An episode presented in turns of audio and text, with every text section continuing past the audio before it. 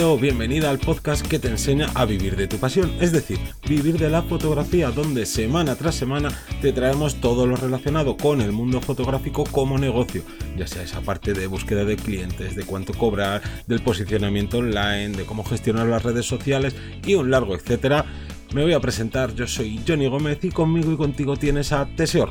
Hola, buenas. Seguimos con estos podcasts veranigos, pero sobre todo con este episodio más veraniego aún, y es que vamos a hablar de las sesiones fotográficas en verano, algo que a veces no se aprovecha bien, también a veces lo que sucede es como que llega el verano y es de, ay, me gustaría hacer más sesiones, aprovechar, ¿no? Sobre todo para gente que está empezando, aprovechar que ahora tengo vacaciones de mi trabajo, de mis estudios y, uy, ¿qué hago yo en verano, no? En verano no, no hay mucho que hacer. Pues oye, vamos a dar una serie de ideas que también pueden venir muy bien para ¿no? Para mejorar la creatividad y probar cosas nuevas que a lo mejor no has podido probar porque claro, cuando estás trabajando con clientes los experimentos no son la mejor opción, así que es un buen momento también para experimentar cosas nuevas y venir, ¿no? Con pilas recargadas para septiembre para los nuevos trabajos, así que es de lo que trata este episodio de hoy, pero antes Teseo nos tiene que contar el call to action de este podcast pues como cada semana recordaros que en videodelafotografía.es tenéis vuestra academia especializada como si fuera un HBO, un Netflix, donde por tan solo esos 0,33 céntimos al día, o sea, muy muy muy barato, vas a tener acceso a más de 40 cursos de formación con diferentes posibilidades desde edición, web, técnica fotográfica, eh, la parte de marketing, tenéis un montón de cursos que, durante un solo mes vais a poder estar disfrutando en el mes de agosto, pero que es que seguramente que se os quede corto y queréis hacerlo en septiembre, queréis seguir avanzando. Así que ya sabéis, vivirdelafotografía.es para poder eh, ver todo este contenido. Y quiero hacer así ahora una pregunta súper random a toda la gente que nos está escuchando. Siempre decimos lo de, ¿no? Que es como un Netflix, como un HBO. Oye, pero ¿qué plataformas utilizáis vosotros, ¿no? De entretenimiento a nivel de series y de películas. Porque ah, yo, por ejemplo, Netflix, la verdad que lo sigo teniendo, pero cada vez lo toco menos. Entonces, y aparte, bueno, no sé si habréis visto noticias de que está perdiendo bastantes usuarios y tengo ahí esa curiosidad, así que si nos lo queréis dejar por comentarios en la web, en este episodio, en redes sociales o por privado, oye, yo por lo menos tengo bastante curiosidad.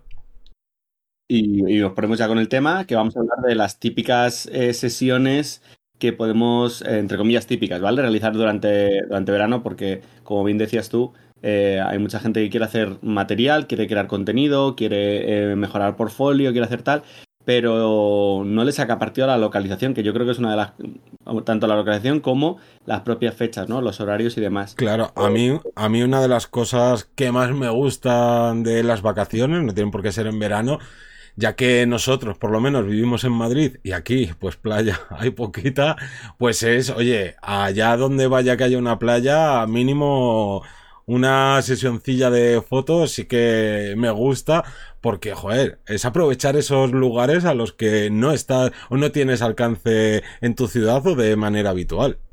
Hmm, entonces, por ejemplo, mm, ya que dices la playa, si destacamos playa, laguna, eh, cualquier elemento con agua, salinas, inclusive me vale con que haya un charquito, se puede aprovechar hacer varios tipos de sesiones. Por ejemplo, las sesiones de siluetas que no son directamente de contraluz, porque contraluz sería completamente al sujeto en negro, eh, teniendo el sol o el punto de luz principal detrás de ellos. Tendríamos siluetas que serían relativamente parecidos, pero viendo al sujeto en el interior del sujeto, viéndolo un poquito eh, más, más eh, clarito, que se ve información. Esto nos puede dar pie a hacer claves altas, claves, bueno, claves bajas, no, lo podríamos hacer, pero esto ya sería casi de, de noche, haciendo, haciéndolo al revés. Pero bueno, una clave alta contraluz en la playa, eh, aprovechando. Bueno, si, veo, si vemos que se nos quema el cielo porque a lo mejor hay muchísimo contraste, podemos jugar de esta forma. Pero también se me ocurre añadir sombras. ¿Cuántas veces tenemos la posibilidad de tener el sol muy bajito, a ras del horizonte, sin un elemento que me pueda molestar? Esto hace que en un amanecer o un atardecer tengamos sombras muy largas y las podamos implementar. Ya no solo digo sacar la propia sombra, que puede puede ser un, elemento muy divertido para jugar, por ejemplo, con, niños, el crear diferentes sombras con diferentes brazos, un sujeto con un montón de brazos, o bueno, jugar un poquito con eso, sino también el añadirlo a la propia fotografía con sombras duras, alargadas, y esto hace que, mm, bueno, que cambie un poco la, dinámica eh, general. Y a esto también lo uno, que ahora me ha venido a, la cabeza, ¿cuántas veces habremos visto sesiones en, la playa? Repito, nosotros porque somos bichos de, secano, de Madrid, y que no tenemos playa, pero ¿cuántas veces hemos visto estas sesiones del modelo en la playa, eh, arrodillado mientras que vienen las olas, o jugar con un espejo en la playa que hemos hecho tal? Son preciosas y recordaros que para este tipo de sesiones, para mí es una de las cosas fundamentales el rellenar o el suavizar la luz que pueda tener el modelo sobre él. Si, por ejemplo, no tengo flashes, eh, pero tengo un ayudante, tengo una persona que me puede echar una mano, eh, está genial y llevarnos un reflector 5 en 1, quitarle la parte de, que refleja y quedarnos con el tamizador, con, la, con el cacharro de, dentro, que es blanquito, que nos permite eh, suavizar las luces sobre, sobre, el modelo. Lo ponemos, le creamos sombra al modelo y de esta forma ya no va a estar con los ojos así cerrados sino va a estar más relajada o más relajado con la cara y va a quedar mucho más homogéneo el, sujeto. Eso sería una posibilidad, pero resulta que sí que tengo flash y no tengo ayudantes. Bueno, pues me tocará llevar el flash o encima de la cámara o en la mano e intentar llenarlo, eh, perdón, utilizarlo como relleno para que no nos queden esas sombras tan duras. Ojo, a mí no me gusta, hay gente que le gusta, a mí me gusta un poco más suave en la, en la playa porque si no queda como muy, muy típico, pero podemos rellenar las sombras eh, de esa sesión en la playa de, esta forma. Entonces, bueno, ya con esto os damos unos detallitos respecto a eh, playa, laguna, lago, todo lo que tenga que ver Agua en general. Sí. Y claro, a lo mejor, pues dices, oye, pues yo mira, es que no me voy a ir de vacaciones. Porque yo en verano no soy de irme de vacaciones, porque lo paso mal con el calor, que yo ahí me incluyo, pero lo, lo que sea, y dices, por X razones, yo me quedo en mi ciudad. ¿Y aquí qué hago? Aquí yo no tengo playa o tengo playa pero la tengo fotografiada durante todo el año, entonces ¿para qué? No, no, no me vale este consejo de ir a la playa, ¿no? Para vosotros sí, que sois de, de interior. Pues muy sencillo, también puedes disfrutar de tu ciudad, también esto depende de si tu ciudad es eh, muy turística o no, pero si tu ciudad no es turística, oye, el poder aprovechar esas calles que siempre están llenas de gente porque son, no sé, son muy bonitas, son muy céntricas, pues si tu ciudad no se llena de giris, ¿no? Tanto de tu, de tu país como de fuera, oye, está genial aprovechar esas localizaciones, digamos que más vacías o incluso vacías totalmente, porque claro, el calor lo que hace es que a ciertas horas pues nadie quiera salir a la calle y se quede en casa o esté en algún lugar con aire acondicionado, pues oye, es un momento, a pesar del posible sufrimiento si no te gusta el calor, pero es un buen momento para hacer un tipo de fotografías distintas. Y esto también lo mismo a, a la hora de que sea muy turística, pues oye, dependiendo del tipo de fotografía que hagas, lo mismo también puedes jugar con que las calles estén abarrotadas de gente. Si aquí la cosa es que las sesiones que vayas a hacer o que quieras hacer en verano, pues oye, buscarle un punto distinto, algo diferente a lo que haces habitualmente a lo largo de todo el año, ¿no? Pues en, tu región, en tu zona. Y al final, en este caso, como dices tú, eh, podemos ganar espectacularidad. A mí me viene así a la cabeza, según me decías de la ciudad, bueno, pues aprovechar eh, en un momento no, donde apenas haya gente, no haya nadie, eh, bueno, pues cogernos eh, un confeti, algo de tubos de estos, algo o unos pétalos, algo así, ir a la calle principal y tirar varias fotografías con los edificios más emblemáticos, mientras que tengo un modelo eh, recibiendo toda esa parte como si casi si se casara con la ciudad. A mí se me ocurre esa, idea, ¿no? De colores, de algo más vivo, destacarle a él respecto al propio fondo. Oye, pues a lo mejor puede ser una posibilidad. Ahora es el momento de hacer esa sesión que que en otras situaciones eh, sería imposible. ¿no? a destacar otro punto, eh, yo sigo tirando para la parte más salvaje o más de fuera y yo me, iría a montaña. ¿vale? Imaginaos que resulta, mira, yo no soy de playa, yo soy de montaña, me encantaría eh, sacarle partido a esa sesión en montaña. ¿Qué se me ocurre hacer o qué puedo hacer? Bueno, pues además de la parte de la naturaleza, que eso es clave, podemos implementar a, bueno, iba a decir el modelo en la naturaleza, pero es que no hace falta ni modelo, podemos aprovechar fotografías diferentes, podemos aprovechar hacer otro tipo de fotografía que nos pueda mejorar técnicamente. Yo no me canso de decir que la fotografía macro, por ejemplo, nos ayuda a ganar un pulso y un saber disparar eh, manteniendo la respiración, estando súper atentos, que no nos lo da otras técnicas. Y esto luego se nota en nuestro día a día fotográfico. Yo trabajo con modelos, pero vamos, lo que me ha dado dos o tres años de especialización macro no me lo va a dar el trabajar con modelos, ¿no? El, poder disparar a pulso a un 15 de segundo, un 20 de segundo, con una óptica eh, relativamente intermedia, como puede ser un 50 milímetros, un 40 milímetros, todo esto me lo ha dado el macro, repito, y entonces a lo mejor podemos mejorar nuestra, nuestro pulso, nuestra técnica, fotografiando naturaleza, fotografiando eh, animales. Pero luego también tenemos localizaciones diferentes. El hecho de estar en la montaña hace que eh, nos podamos, entre comillas, perder en sitios diferentes y en, ya no solo en sitios, sino en horas diferentes. No tiene nada que ver la luz, cómo incide los árboles cuando está arriba del todo, cuando está cayendo. Entonces, todo esto nos va a dar eh, una localización mm, pues con un ambiente lumínico diferente e incluso con unos colores diferentes. Sé que muchos o, pocos, por lo menos aquí en España, eh, aprovecharéis para ir a una montaña con nieve pero si hubiera en otros países que tengáis nieve, a mí una de las cosas que más me encantan de la montaña es cuando cae la luz y tenemos las sombras muy azules, que generalmente se suelen ver en las texturas de la nieve, en las pisadas que he hecho en la nieve, entonces quedan como, como bloques azules o como puntos, parece casi un, un óleo, pinturas azules en las sombras y el momento de, de más dorado o el momento en el que el sol está cayendo y nos pinta todo de, cálido, tenemos esa contraposición que si tenemos 7 minutos, 10 minutos de ese, de ese momento lumínico tan especial.